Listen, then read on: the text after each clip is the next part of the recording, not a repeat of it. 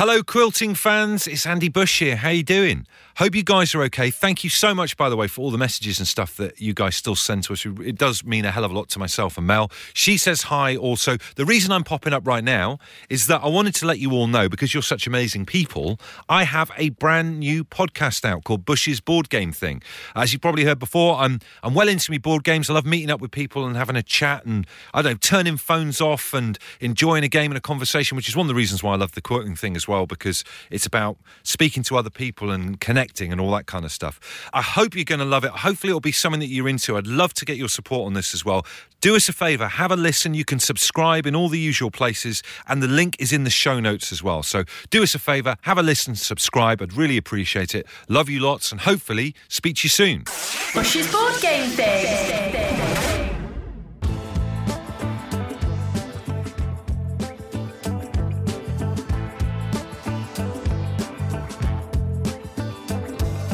So here we are, episode one of Bush's Board Game Thing, a brand new board gaming podcast powered by the awesome folk over at Zatu Games. Uh, it's me, Andy Bush. We've got Brian over there.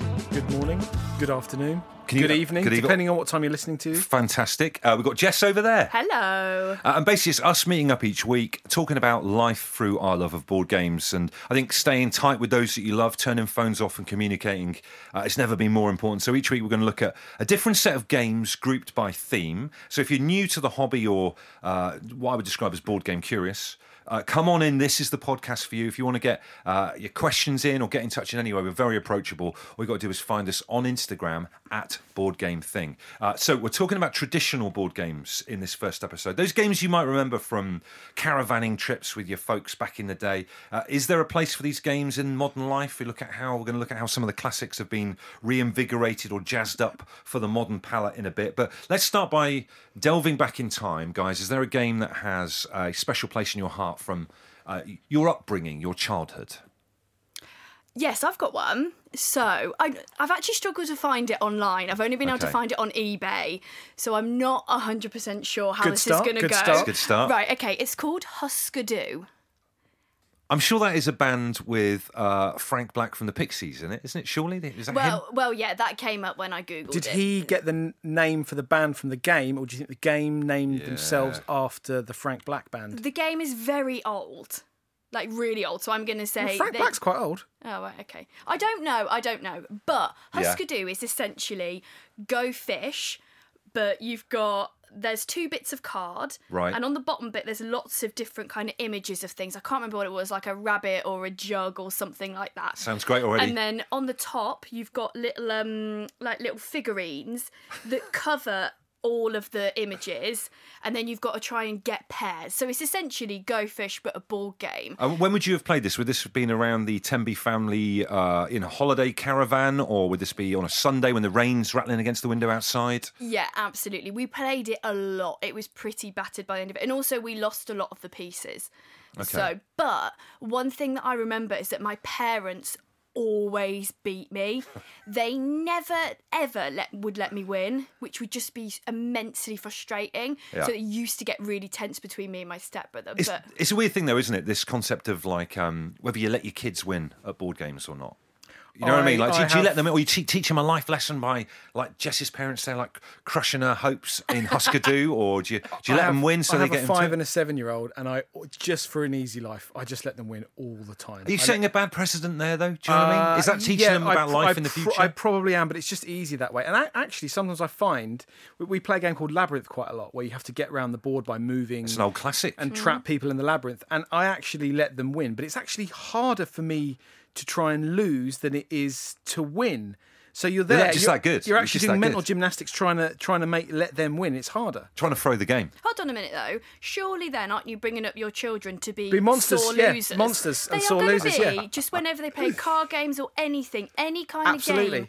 But you, that's that's when I've released them to the world. I'm tr- I'm trying to get through that boring afternoon without them going off on me, so it's fine. Bush's board game thing. But a, a guy I used to work with in Bristol, he, he, he's Greek Cypriot, and uh, him and his dad used to play table tennis all the time when they were on holiday or whatever. It's what you do in Cyprus. And um, the epiphytus. it's the. And uh, they played table tennis all the time, and his dad would li- literally wipe the floor with him. And I remember him telling me there was one table tennis game when he was like 21, when he finally beat his dad. And then it changed everything from that point on. It was like a big, uh, you know, rite of passage. And maybe you're missing out on that by letting your lad win at like five Uh, years no, old. because do you I know what do. I mean? I do give him a little taste of humble pie sometimes because we play football in the garden. We've got a little goal. Yeah. And usually, you know, you roll the ball to them and they they catch it and they you let them score. But like one out of every ten, absolutely thump it in the back of the net. I go, have that.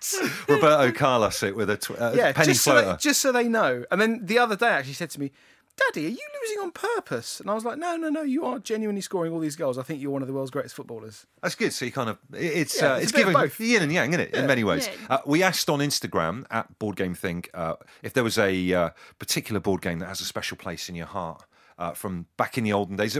Anything coming in on the wires, Jess? Yeah, we've got one from Chris Eyre. It says Sorcerer's Cave, a different game every time you played. Yes, I remember that. I bought that from a uh, church, uh, like bring and buy sale. And how much was missing of it? Most of it, Okay, all the room. What, there's one room. That's part of that's part of part of the joy of it. You, you use your imagination. For me, that game was the sorcerer, uh, the sorcerer's alleyway. It was just one connecting corridor. Really was quite disappointing.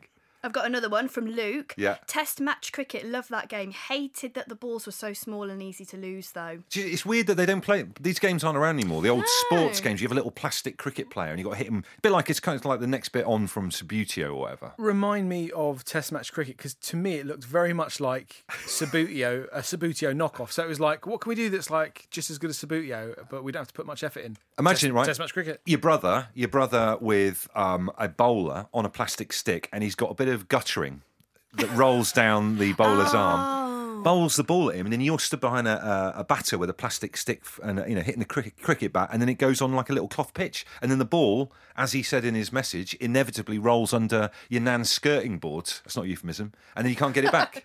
Petition. That's so games cool. like that come with 50 balls. Yeah. Mind you, Good just point. lose those as well, wouldn't you? Uh, just to add, just to add context to what's going on in this uh, this first episode here of uh, board game thing, uh, we are having to sit on separate chairs in a triangular formation because of obviously this incredible scenario that we find ourselves in in uh, 2020, and um, it's fairly unusual, isn't it? I feel like three people having a chat in an airport departures lounge from uh, adjacent couches. I don't know. It makes it feel like it's like a Radio Four thing, though. It's Oh, like it was yeah. the round round panel. Hi guys, what do you think? What do you think? Oh, yeah, yeah. But then also, I kind of feel like I'm in a job interview because Bush is like in front of Brian and I, Oh, a yeah, little just bit to higher add a little up. bit of your extra Yeah. A little bit um, higher up. context. He's got. He's the only one with a desk. Why? Do you, why do you get a desk Yeah. when we don't? I've stipulated I want a desk, otherwise I'm going to walk. Okay, fair But enough. it, the, the interesting thing is Jess has to keep folding her laptop down to talk to me, which is nice.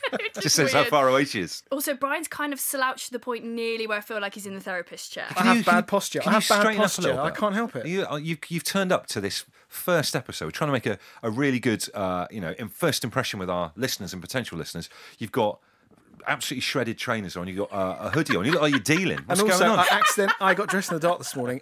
It, I'm wearing all blue. I look like a Smurf. You've got your hair slicked back. I'm going to call you um, David Bowie Sports Direct Years. Mm-hmm. Uh, Brian, is there a game? I'm going through for a you? tough time at the minute. All right. Is there a game for you that um, Yes, you used um, to play? Ludo, and I, I just have nothing but terrible, terrible memories of Ludo because a it's the world's most boring game.